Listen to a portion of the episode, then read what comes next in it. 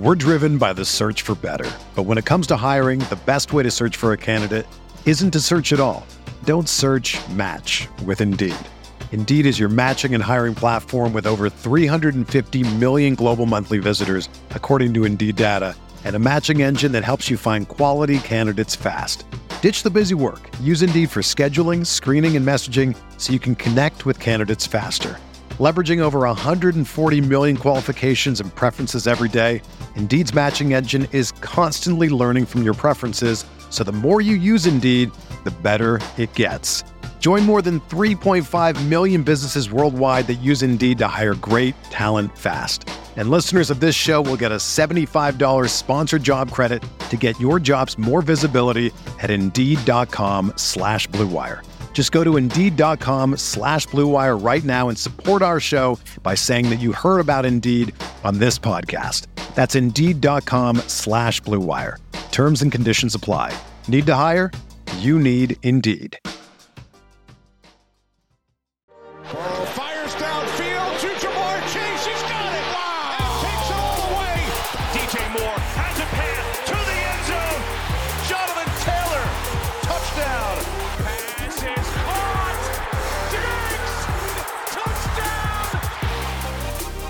Today we'll be looking at Rotoviz Triflex Dynasty ADP from the FFPC and a draft that is ongoing at the moment. We did talk about this when we discussed Shawn's upcoming draft in our FFPC strategy session that came out on Monday. This episode coming out on Friday. So we're going to look at what maybe some of the things we talked about in that episode, how this first round has worked out. Has Shawn been able to trade back? Has it been a league where people are looking to make trades, or has it been the opposite? And Shawn sat there with the 111 and had to make that decision with himself and Bjorn, who is also co-managing this roster. So that's what we're going to talk about today. If you're interested in playing in the Rotoviz Triflex format, you can find those leagues over at the FFPC, which is myffpc.com.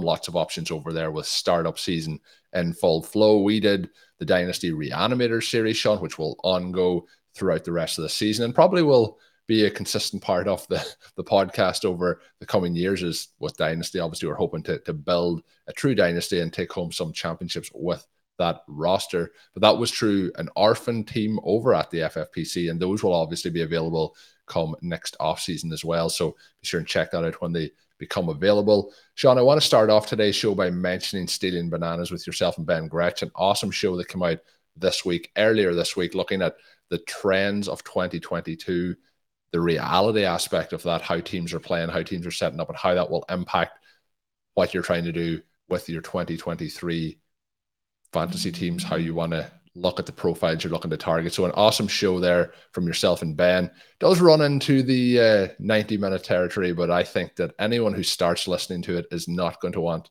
to turn it off until they're finished all the way through. An absolutely epic episode of Stealing Bananas. So as we get ready to do the third and final Rotoviz overtime of the week, Shawn, how are you set up as we uh, approach? I guess we'll not ask how you're doing so far in this draft, but how you are doing in life in general at this point. Fantastic, fantastic. I had a chance to go meet a couple of Tucsonan authors yesterday, Adam Rex and Kathleen Glasgow. Some really cool books out by them that anybody who's interested in some young adult fiction should check out. A Little Like Waking and uh, the Agathas, a couple of the the big books there. So much fun. I, I think that reading just in general and as voraciously as possible makes you better at everything, but it makes you better at fantasy football. And so I encourage people to get out, check out the writing, reading communities in their areas.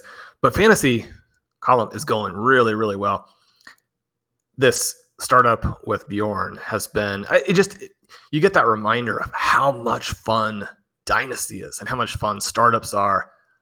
It's been great. We've mentioned Bjorn's article, A Data Driven Approach to Dynasty Startups. Make sure you check that out. That influences what we're doing here. But let's jump into this first round. I'm kind of teasing this, got the article up on the site, kind of looking through it. Sort of the three critical mistakes that manifest in round one and how to avoid them or even profit from them. Bjorn and I have the 111. So we're kind of at the back end of that first tier. we don't actually have a lot of room to trade down and stay in the first tier. So that gives you a little bit of an issue right from the beginning. Also, that last player in the first tier, not even really by my rankings, but in terms of ADP, is a running back. That can potentially create some problems for you as you're trying to build a team around QBs and wide receivers, probably preferably in the startup.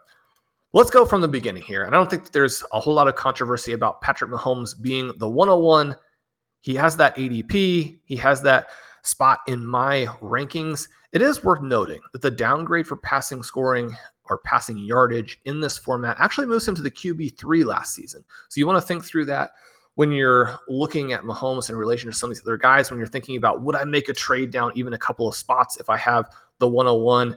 But Mahomes is in less of a position to deal with this real I refer to it as a quandary in the piece. We'll get into that in a little bit more depth as we go along. But he has such a clean profile, is less of a concern from a passing perspective and from a rushing perspective than some of the other quarterbacks Colm.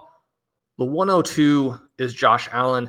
Actually, as I was even researching this piece, I moved Jalen Hurts up to two. So ADP, Allen is two, my new rankings, Allen is three. One of the reasons for that, Jalen Hurts' passing peripherals in many cases were better than Allen last season. How are you looking at these two guys? And would you agree with my rankings and with ADP that these two, these three players are arguably in a class of their own? I think they're certainly in a class of their own. Especially like you know when we come to the quarterback position and when we're in this particular format with the super flex element, I think they are the clear three quarterbacks that you would want to have in this. You know in terms of value, Joe Burrow's after that, but I think there is a a gap there. The one thing about Mahomes is you know with all the differences, you know he no longer is Tyreek Hill, and there's a cast of wide receivers that we talked up. Obviously, Rashee Rice on the the Wednesday show. Skyy Moore's there there's a lot of options, but there's yet to be seen if there's a, a true wide receiver one in that mold there to go along with Travis Kelce. But the thing about Mahomes is with also of an Andy Reid in the scheme that they have, they are just so consistent in him putting up touchdowns, him putting up yards, that he is going to have consistent fantasy production. So if I was to look at these three, he may not score the most points in a single season out of these three quarterbacks over the next, say, five years. But I think if we add up all the fantasy points over that time, he probably has the the highest average for those seasons. So maybe his peak is not as high as the other two with the extra rushing element. But I, I do think that with Mahomes, if one of those wide receivers takes that step forward, is something that we don't factor in as much as we may not have seen his ceiling yet. We may still have Patrick Mahomes to have one of these seasons where if he has a true wide receiver that's stepping up and has a know 15, 16 touchdown season like a Tyreek Hill or even potentially better than that, along with uh, Travis Kelce I think you know that's going to push him there. I-, I could see these three quarterbacks being drafted in any particular order, depending on who is drafting them and what they're looking for as a as a drafter. I, I think though the the clear part is that they are the the top tier of quarterbacks. Completely agree. The thing you mentioned there that it's always worth us considering in in some ways, when you think about Mahomes leading the NFL in passing yards and passing touchdowns, the Chiefs, obviously from a full offensive perspective, right there at the top, you're thinking, okay, well, that's sort of a peakish type of ceiling, but season, but it's not, right? And we're in all likelihood it always feels like there's a lot left on the table with with this offense, even though there's a lot, you know, they're eating a lot as well at the same time. Yeah, well, to a certain extent, it gives you a feel for just how spoiled you know we now are as Chiefs fans because you watch the Chiefs every Sunday, and especially last season when they don't really have the pass catchers, and you're watching Tyreek Hill go off for the Dolphins, and it just like this is a boring offense. It's not an explosive offense. You know what is Andy Reid doing? What is Patrick Mahomes doing? You know, well, what they're doing is leading the NFL in all these categories and winning a Super Bowl. So maybe it's fine, right? But there's going to be a season where you get that like Drew Brees peak season, Peyton Manning peak season, Aaron Rodgers peak season.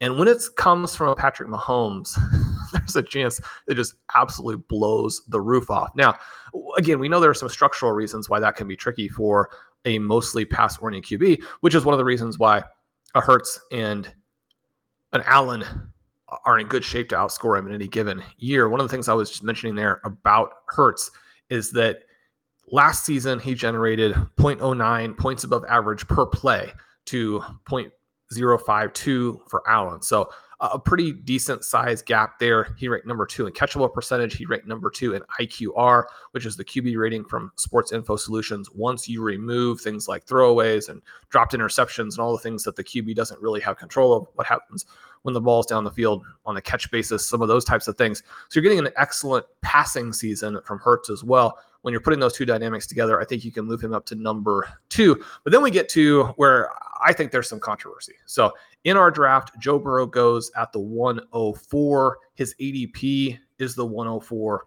I have him ranked sixth. We look to the next pick in the draft, Justin Herbert, the 105. His ADP is fifth. I have him ranked ninth. Then you go to Justin Jefferson at the 106. His ADP is actually eight. His rank on my board is all the way up at number four. How are you looking at this group?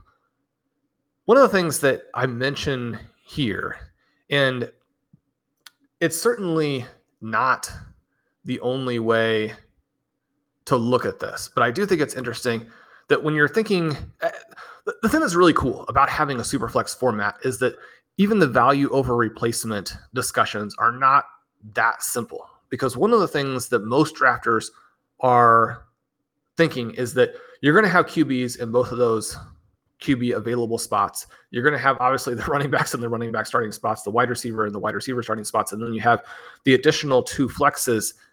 And you know, perhaps even from an individual season, if you ended up in a position where you got a bunch of the top running backs, maybe you slide one in. If you end up with a couple of these star tight ends, maybe you slide one in. From a longer view, you're probably looking at receivers in those spots.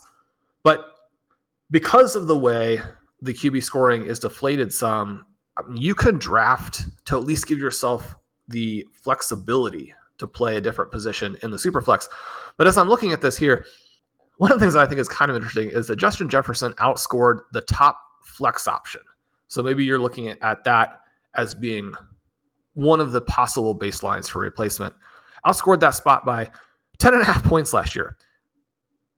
Justin Herbert was below the top super flex score.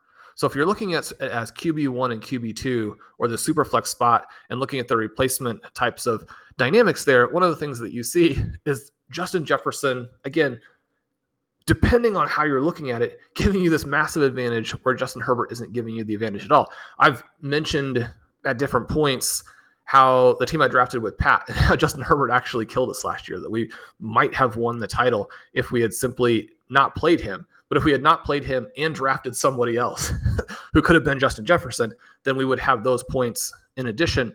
Now, not every year is going to work out that way. Not every season from a Justin Herbert, from a Tra- Trevor Lawrence is going to be disappointing. You're going to get some years like we got from Justin Herbert in 2021, but the dynamics of the scoring format don't really lend themselves to QBs like a Herbert and like a Lawrence. Number one, it doesn't really lend itself to them sticking with the very top guys. And number two, it doesn't necessarily lend themselves to those guys gapping A, some of the QBs in the second tier, or B, some of the other players that you could look at as being super flex options.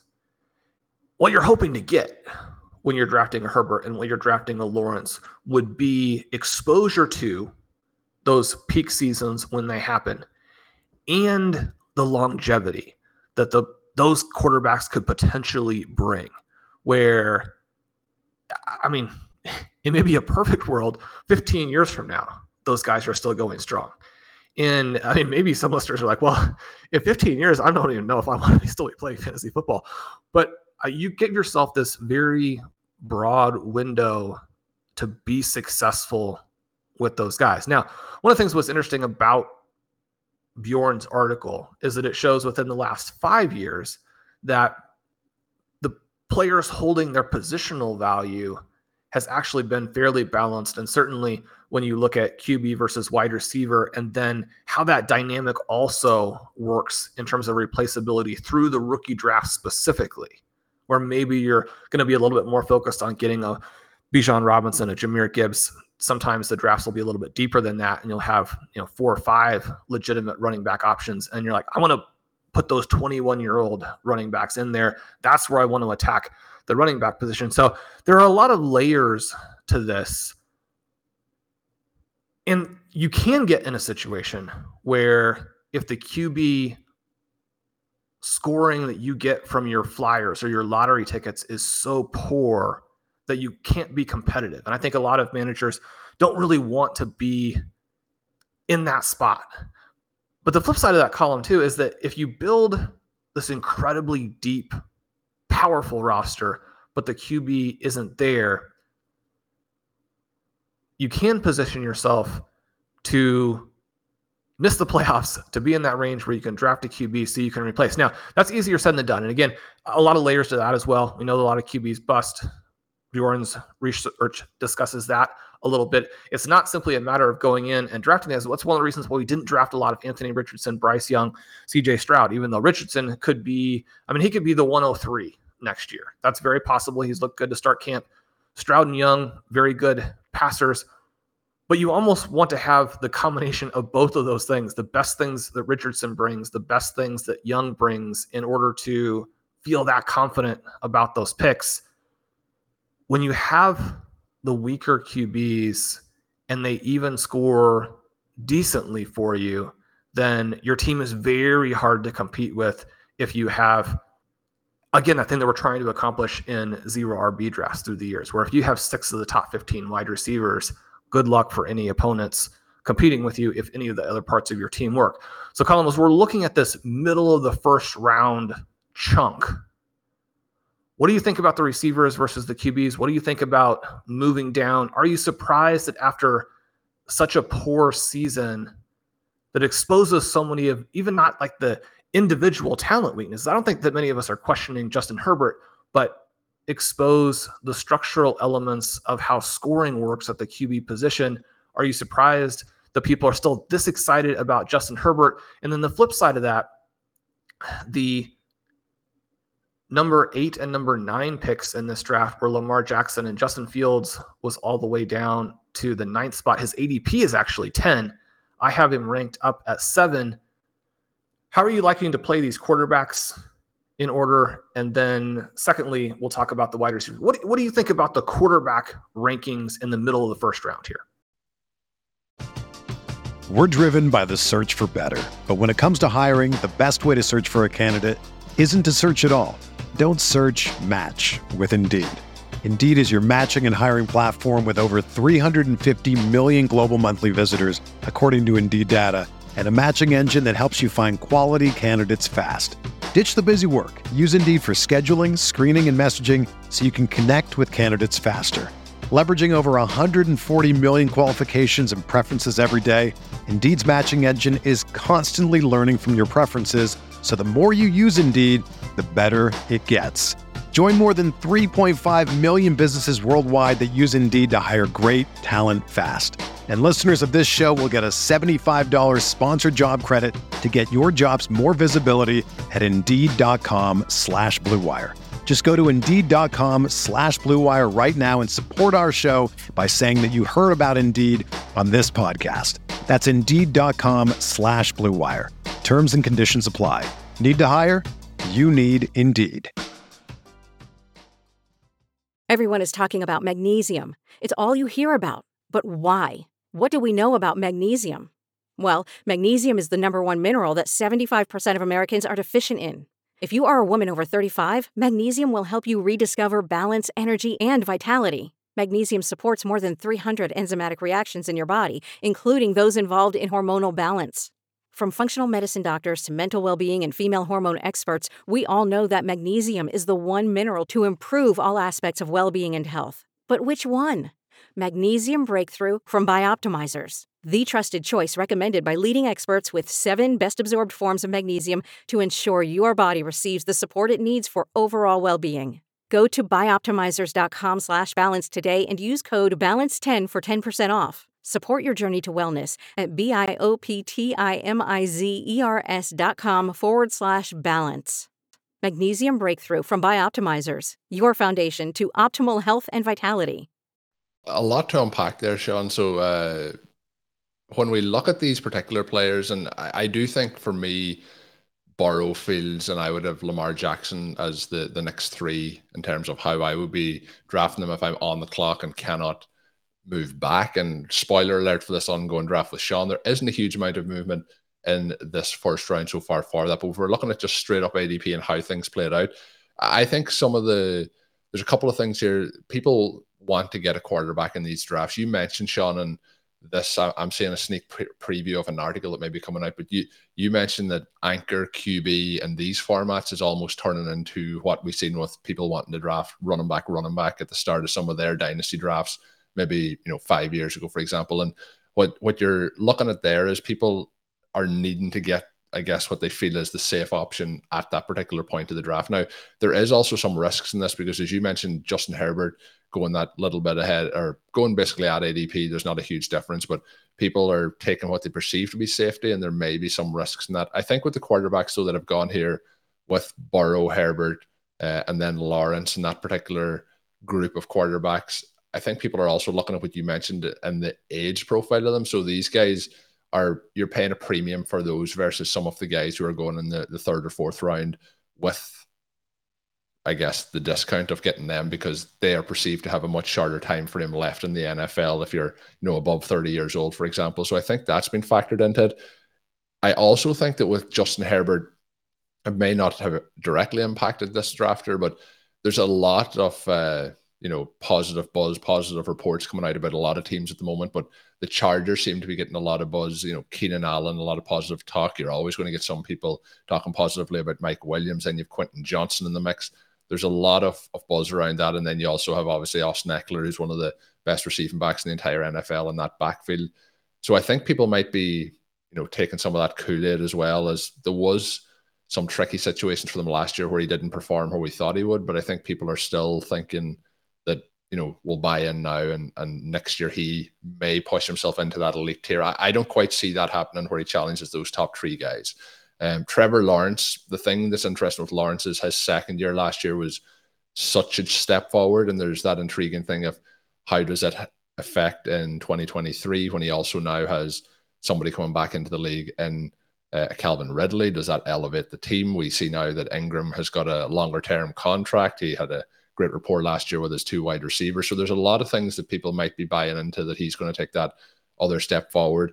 It's not how I would be drafting these because I, I do think there is that part of people wanting the safety blanket off that quarterback and not, you know, taking the risk and going for the wide receiver in Jefferson or Chase or the running back options that are available there, like a Bijan Robinson. And I think that that is what is impacting that first round. I think the, the best thing you can do in those situations is, for me, I would have been pivoting to, for example, uh, the Justin Jefferson, Ja'Marr Chase pick. I know when we get to your pick, we're going to talk a little bit about Bijan Robinson.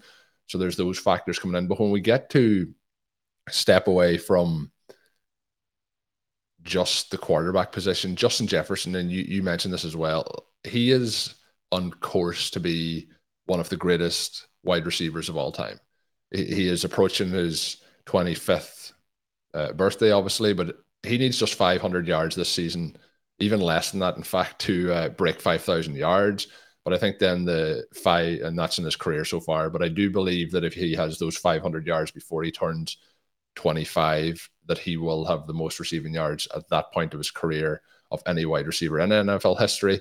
But the other interesting thing, Shawn, looking at the piece that you've been here with the RotoViz screener, is people may look at that and say to temper our expectations because we do see Odell Beck and we see Michael Thomas as the kind of comparisons who really uh, had broke previous, you know, trends set by you know, the likes of an AJ Green or Tyreek Hill. So I, I think though that Justin Jefferson, without injury, is just on this historic pace. So he is for me after those top um, three quarterbacks, like you said in your rankings, he would be the, the target for me there. And the other part of this, just when we're filling in on those quarterbacks, I, I was kind of astounded that Lamar Jackson uh, was last into the, the 108. I, I think that he, for me, is the, the fifth pick. Once we go past, it'll be a tie. Kind of if, I, if I'm on the clock and under pressure, it's between him and Chase as to, to who I would want there with, with Jackson. Um, and then Fields, you know, Fields is also somebody who fits in, I think, to a little bit of the risky category when it comes to the Trevor Lawrence um, kind of situation there with Justin Herbert, but I would have him above those. So there's such positive possibilities for for Fields, and basically what we're seeing now with you know Anthony Richardson, basically people probably be very happy if he turns out to be Justin Fields, but we've also seen certain limitations to his game from a passing perspective so again, that that that tempers my expectation, and that's where the pivot for me in a lot of those situations would be to the non-quarterback positions. And that kind of brings me to the first kind of big point from the article, and something that I really encourage all of the listeners to focus on as they go forward in their dynasty startups. The vast majority of which in the future will probably be superflex. And that is that knowing that it's super flex is not the main thing that you have to be aware of. The main thing you have to be aware of is it's super flex, but what's the rest of the format? How many starting lineup spots do you have? How does the QB scoring work? Because if it's extremely favorable for quarterbacks, if it's like a six point scoring system, which is a fun way to do it, right? I'm not arguing against that at all. You can do it that way and it will elevate the best quarterbacks. It will also elevate the other quarterbacks and make it so it's sort of a two QB, which there's nothing wrong with that format. You may want that as the format that you have. And that is going to obviously shift our rankings in favor of guys like a Herbert, a Lawrence, a Burrow, those types of players.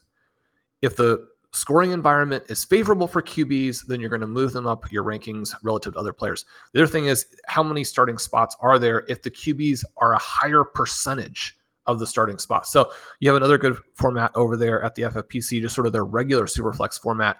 Uh, Curtis and I are in a pros versus Joes league there that is now, I think, in its fourth year. And we've actually still sort of faded the QB position a little bit unintentionally. We've had some QB injuries which is something I'm always uh, looking at in terms of my own teams and how that influences how I want to proceed because eh, you can't stash a huge number of quarterbacks in the superflex. And so any individual year where you have the QB injuries, then that team is tanked if it's QB heavy. So again, that's one of the things that I really am looking at there. But even in that format, Curtis and I have gone sort of QB light, but there's a lot more incentive to have a couple of stars if they represent a big chunk of the overall starting lineup. In deeper leagues, they don't represent as much. And so you're going to need to have more of the overall worth of your roster spread across some of those other players. Something to think about there. You mentioned Justin Fields, you mentioned Lamar Jackson. Lamar Jackson is such an interesting one. And I think that he actually illustrates this quandary that I've been discussing because Lamar Jackson is entering his age 26 season, and you're thinking, okay, well, if he's Tom Brady, then in almost 20 years, he'll still be playing. But we've witnessed a very different dynamic for the rushing QBs. The issue that we have is that we don't have a huge sample to work through. When you just have a couple of examples, then those examples can actually be very misleading as opposed to illuminating. But when you think through the logic of it, one of the things that we're looking at here is that Cam Newton's two best rushing seasons for fantasy occurred in his first two seasons in the league.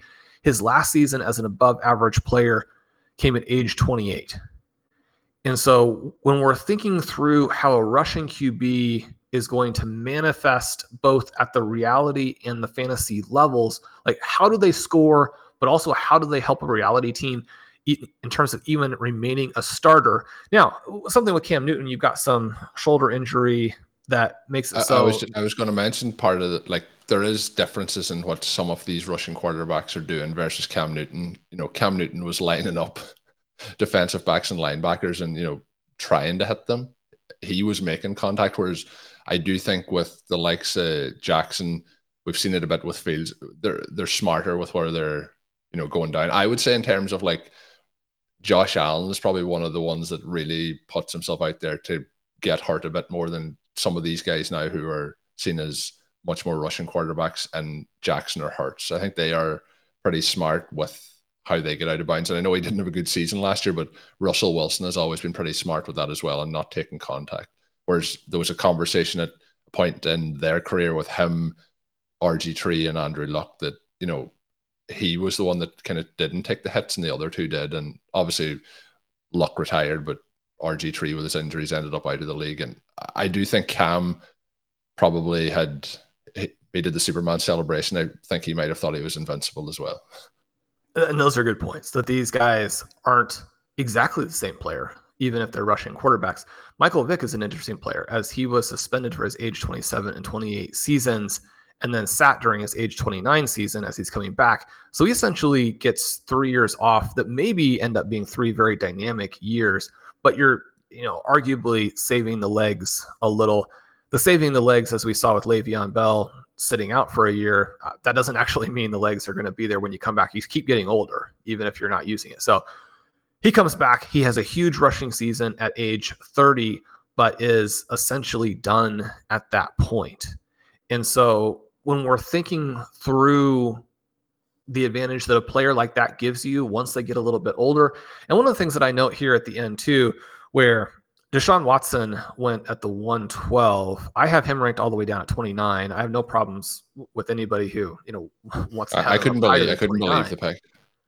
But that's about where ADP is. It's, it's only a few slots below that. But he he he he really fits into what you're talking about in the article about, you know, people and I mentioned about wanting to get that safe option or get that quarterback just to have him. You know, you wanted that running back who is going to have those touches at the start of the season. You, know, you want you want to and, and, you're drafting them then at a spot where in this particular format where it is super flex, like he feels like if we were having a quarterback dead zone, like he's a dead zone quarterback. And to be drafting him in the first round over the alternative options, I have no problem if somebody wants to take Justin Fields Jackson, even Herbert, for example, who we talked about earlier, or Lawrence uh, but I just can't see the understanding to be taking an aging quarterback who has had so many issues off the field and then has had playing performance issues last year at that point of your draft.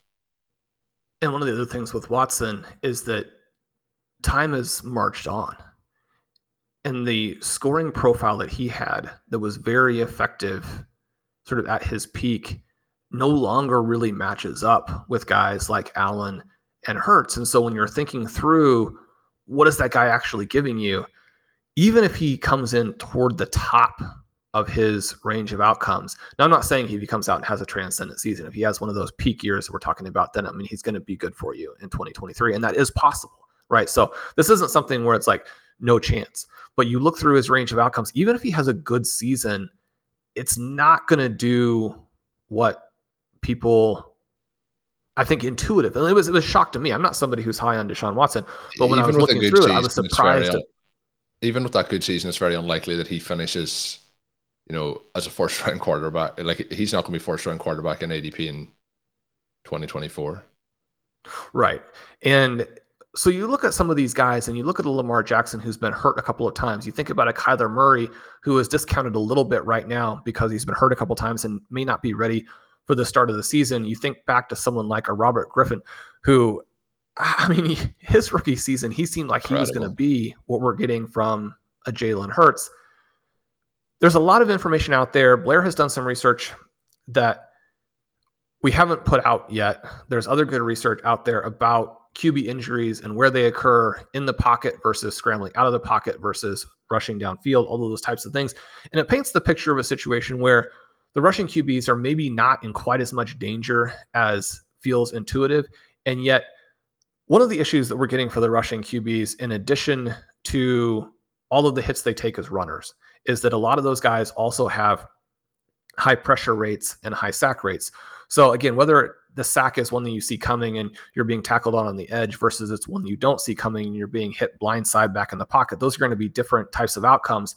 And really, what we're thinking through here is that you don't want the bad pocket passers, right? You don't want those statues there because they are the most likely, number one, to not really score that many points for you, but also to get injured. And that's one of the reasons why players like a Patrick Mahomes, a Justin Herbert, a Trevor Lawrence, a Joe Burrow would be elevated for you in Dynasty when you're looking over a long time frame.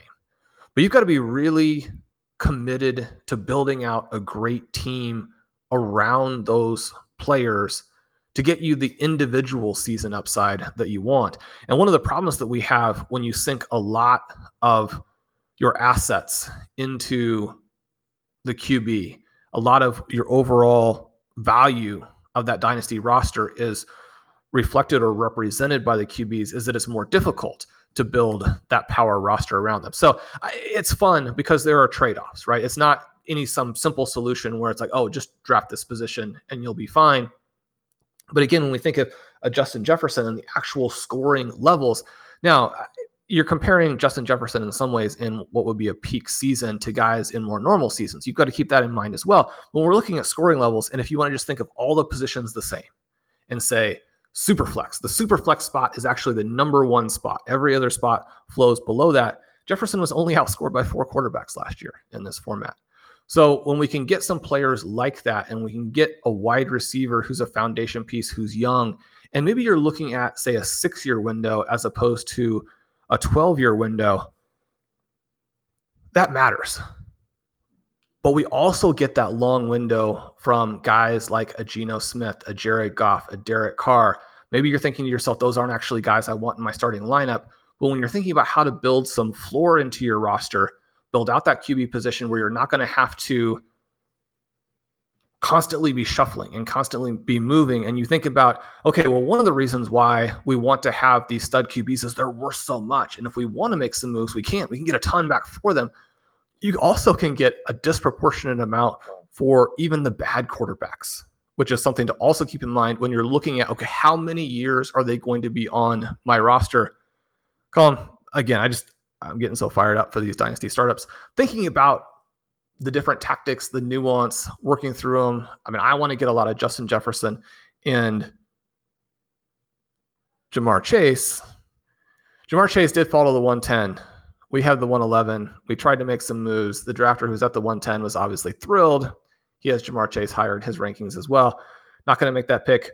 We go with Bijan. Bijan was the 101 in rookie drafts we talked about this creative potential way to play it where you start out with a couple of running backs and then take a long string of wide receivers.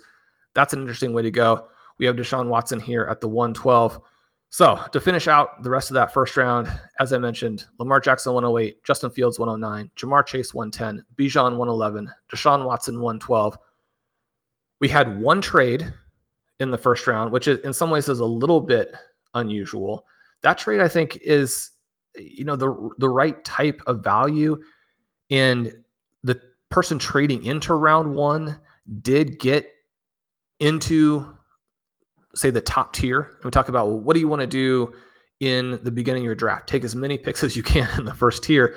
This was one where the drafter gave up the 210 the 303 and the future first round pick to get the 109 and then also moves down six spots in round three. So essentially you're giving up six spots in round three and you're giving up a future first to move from the 210 to the 109 and that 109 then became fields which is a player who we think should go a little bit higher i think that part of it makes sense and yet moving down and the drafter who made the trade to move down you get so much more optionality i like that move we then had sort of this cascade of very lopsided trades. So those would be some of the critical mistakes that we referenced at the beginning. I'll discuss those in trade pieces on the site.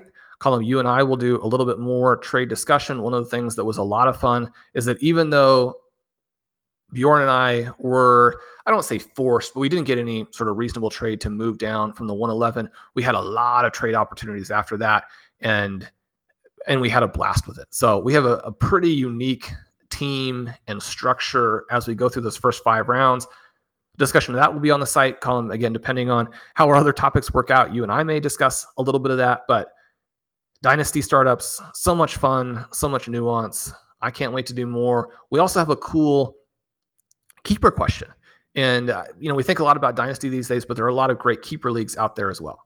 Yeah, and before we get into the keeper question, Shawn, one of the other things you mentioned there about knowing your league settings, and that seems like you know, oh, you know, they mention this every time we do one of these shows, but it is so important. And and you mentioned in the article that if you're playing in the the regular FFPC Superflex format, the quarterback would account for two of eight starting lineup spots, where in the Triflex they're only two of ten. So again, even when you're putting your draft capital into those players in this format, it isn't taking up as much of that starting lineup. So as you kind of touched on earlier, you can use those resources, particularly if you can trade down to really fill out that entire lineup to be able to outscore even the teams with those elite quarterback options. Shawn, the question that comes in is looking at a keeper league. It's always interesting when we get to different formats. So this one is Superflex tight end premium, but it is a keeper format rather than dynasty. It's start one quarterback, two running backs, three wide receivers, one tight end, two flex, one super flex.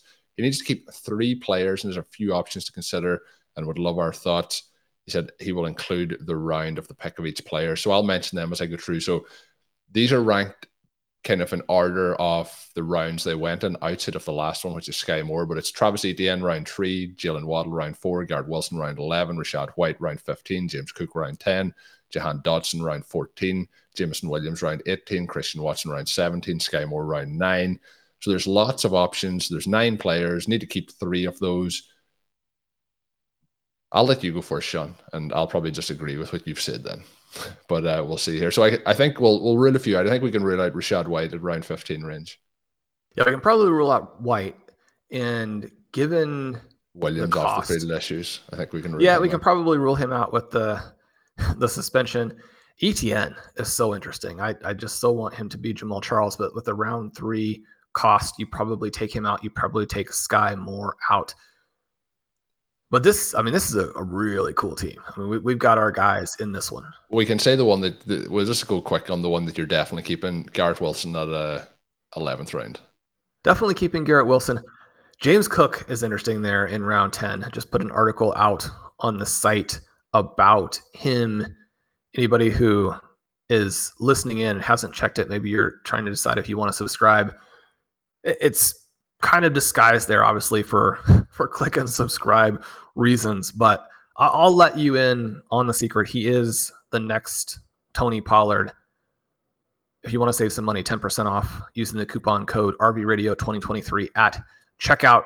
You can get in there, look at that piece. Love Cook. I still think we're probably going to pass on him as well. Colm, we love Jaylen Waddle. He was my best pick in the second round in a recent FFPC main event piece, looking at the best pick in every round in the first five. He's he's so much fun, and he was on our team that we have been focusing on for the reanimators, and we made a move where we traded Waddle for Jerry Jeudy and Treylon Burks.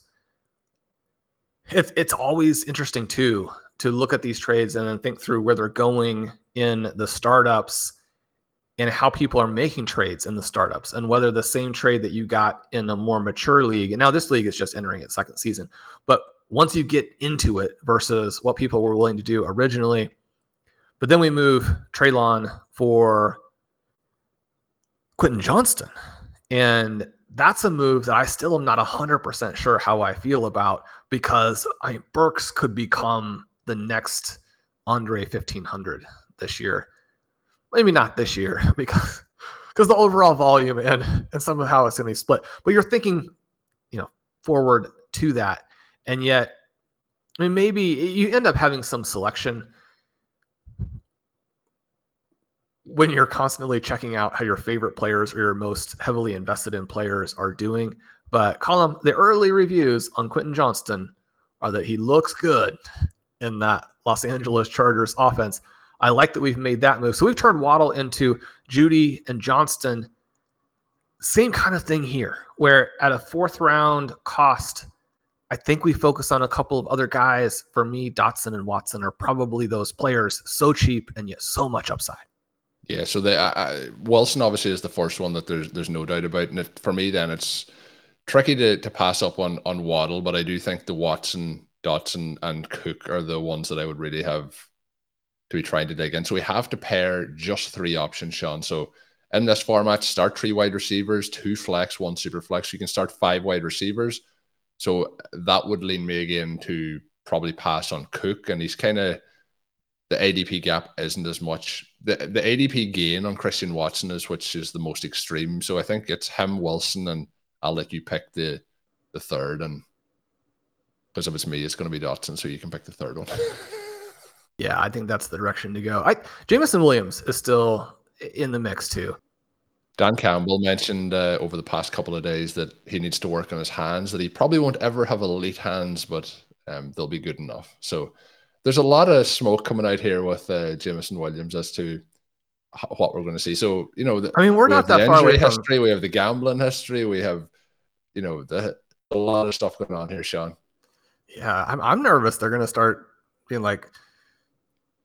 Jameson Williams needs to start working on his personality and working on I I mean sometimes the hardest thing for some of these players when they become pros is to become an actual professional and do it as a job and to act professionally and to have that maturity. These guys are all super young. You know, we're seeing with Kadarius Toney, you know, with the Giants and with the Chiefs, and there's some concerns off the field. You know, it feels like there's maybe still a couple of years of maturing to do as a personality, and and that can be tricky if you think back to you know anyone that's listening that maybe is that age. But I know there's a lot of people that'll be listening that'll you know be more of a mature audience, Shawn like yourself and myself. And if you think back to you know 10, 15 years ago, you're thinking like, I don't know if I could uh, do this NFL thing, keep it all together.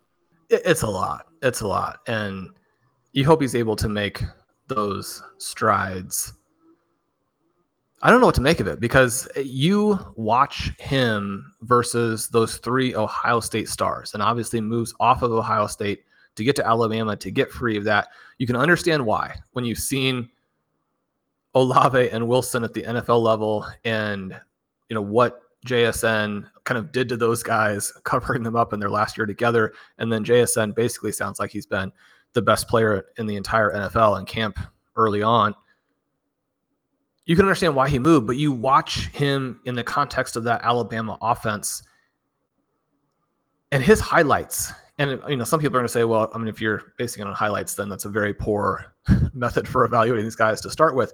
But when you're trying to figure out whether or not the speed that is referenced, whether or not the big playability that you can see clearly in the box score, in the stats, when you're trying to figure out how that could potentially carry over, and you're watching a guy play against the SEC, you're watching him play against the best that defense has to offer at the college football level. And his highlights are so much better. He's so much more electric. His ability to run by some of the best defensive backs out there and to make them look silly, it's hard to not believe. And it was hard for the Lions to not believe. And maybe we're seeing a little bit why that didn't happen originally at Ohio State, why it had to be somewhere else. And yet, I mean, you think back to your Green Bay Packers and the time it took for some of those absolute superstars, a Jordy Nelson, a Davante Adams, we're so used to these guys taking off instantly at this point because it is easier now with a variety of the changes that have taken place in the NFL to get faster impact from young receivers. We have Jameson Williams on our dynasty team. We're still kind of in the mix of discussing the trade that we referenced on an earlier show. I'm an optimist. I think it's going to come through as Dan Campbell says, Jameson Williams doesn't have to have great hands. You just don't drop the easy ones. And you're going to score some long touchdowns. Also, Jared Goff has to do his part. There were some opportunities last year where Williams had beaten his guys and Goff missed him. Goff had an excellent season. You're still going to have some bad throws in there when you miss a particular player a couple of times. That sticks out when they could have been long touchdowns. Even a couple of plays like that. And I think Williams will be looked at a lot differently. This is a great team. I'm excited for the keeper options that they have. Colm, we also have a question about auctions. We'll probably talk about that on a future show. I also want to recommend some of the old articles that Dave Caban has written. So when you're looking things up on the site, you can check him out and think through how these auctions work. I'll be discussing with Dave. I know that he'll be excited to get his 2023 version of the auction blueprint out there. But again, auctions, another really cool format. You can build your team in an auction. having that flexibility is second to none. Yeah, and you mentioned Dave there. Dave's always my go-to for auction stuff. Uh, I think he's he's absolutely one of the best. So we will talk through that, but check out those articles in the meantime. That might be on a show coming up this week. But if you have a question that you want to hear us talk about or a topic or anything we talk on the show you want us to expand on further, most of the content, Shawn, we talk about is through suggestions from the listeners, the community, and uh, keep sending them in. We, we love getting them. You can send them to me on Twitter at over to Marlin, or you can email them in at rotovizradio at gmail.com. That will do it for today's edition of the show. My name is Colm Kelly. My co host, as always, is Shawn Siegele. Check out his work on rotoviz.com. And until we are back, have a good one. Thank you for listening to Overtime on Rotoviz Radio. Please rate and review the Rotoviz Radio podcast on iTunes or your favorite podcast app. You can contact us via email at rotovizradio at gmail.com. Follow us on Twitter at Rotoviz Radio. And remember, you can always support the pod by subscribing to Rotoviz with a discount through the Rotoviz Radio homepage, rotoviz.com forward slash podcast.